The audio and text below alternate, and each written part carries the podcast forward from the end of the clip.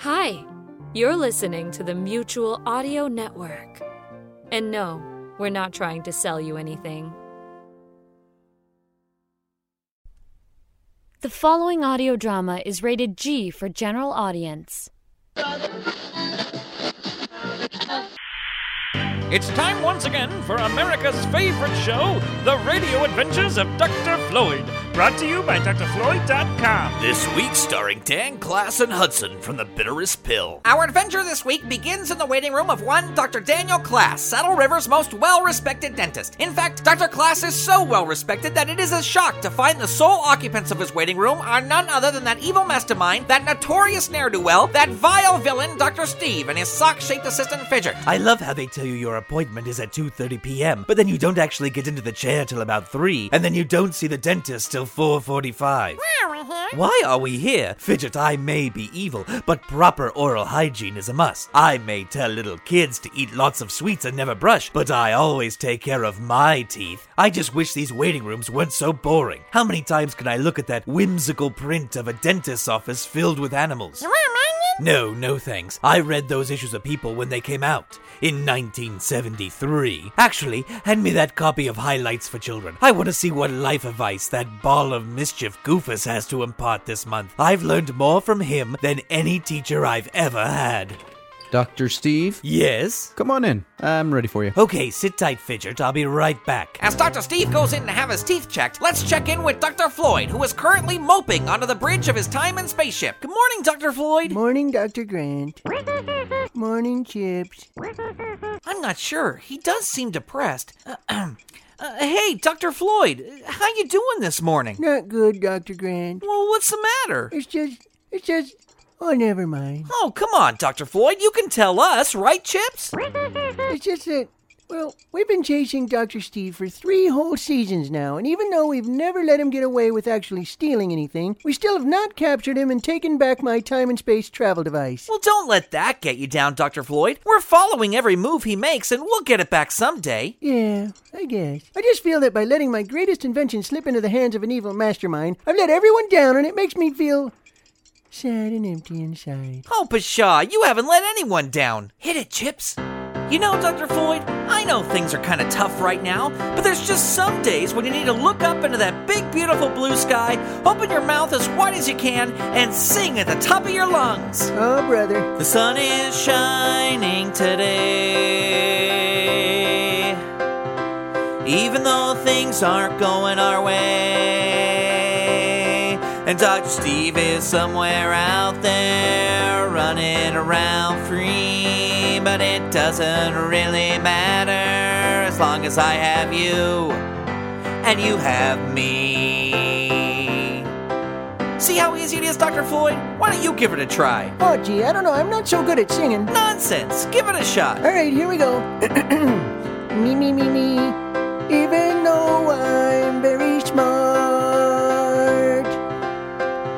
I have to remember to always have heart and be happy with what I've got. Take comfort in the warmth of friends who will be there by my side. Stick it out to the very end with me. That was great, Dr. Floyd. Oh, thanks. You ready for the bridge? Oh, sure. Whatever that is. We'll always be together. All of life's crazy trips. It's you and me, Floyd, forever. But don't forget about little Chips. Couldn't forget chips. Oh no.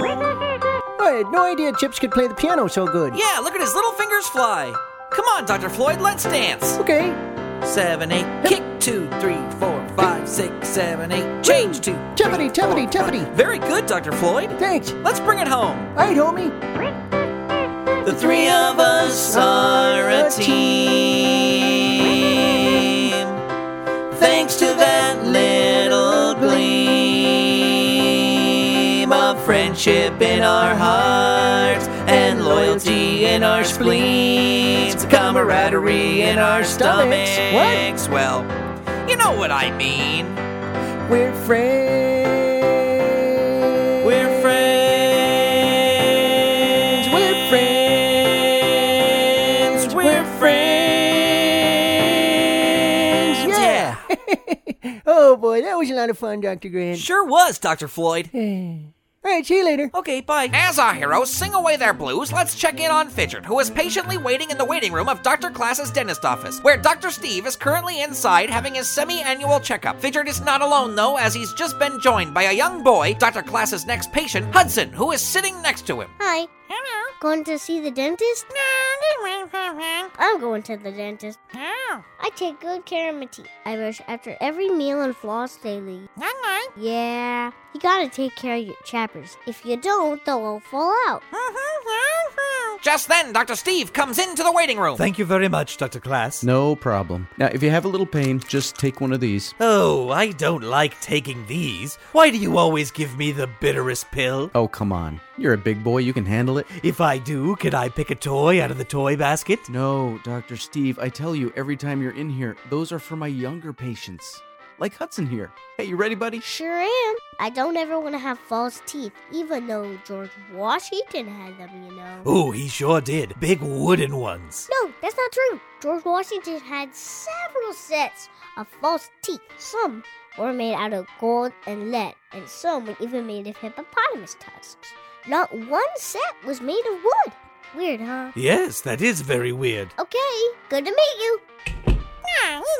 Not only nice, but smart as a whip, that one is. I didn't know that about George Washington's teeth. That's really inter. Wait a minute, Fidget. That's it. I've just figured out our next historical artifact to pillage. We're going to Philadelphia in the year 1791.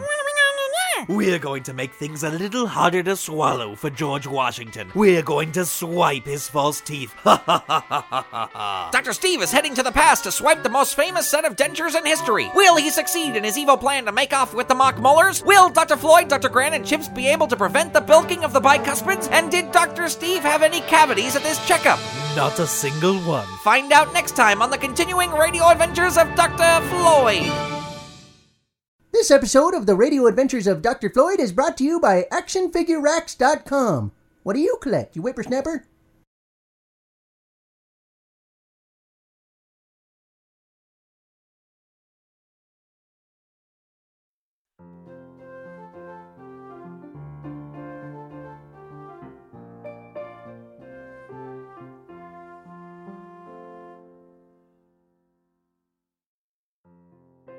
The Mutual Audio Network. Listening and imagining together.